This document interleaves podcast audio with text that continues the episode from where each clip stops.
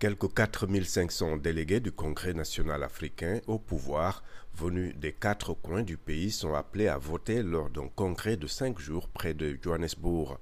Plus d'une centaine de journalistes couvrent l'événement très attendu dans le pays.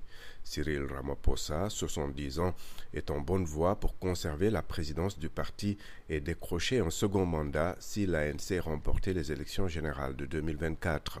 Son seul rival à ce stade, loin derrière, est son ancien ministre de la Santé, Zoueli Makizé, épinglé dans un scandale de corruption.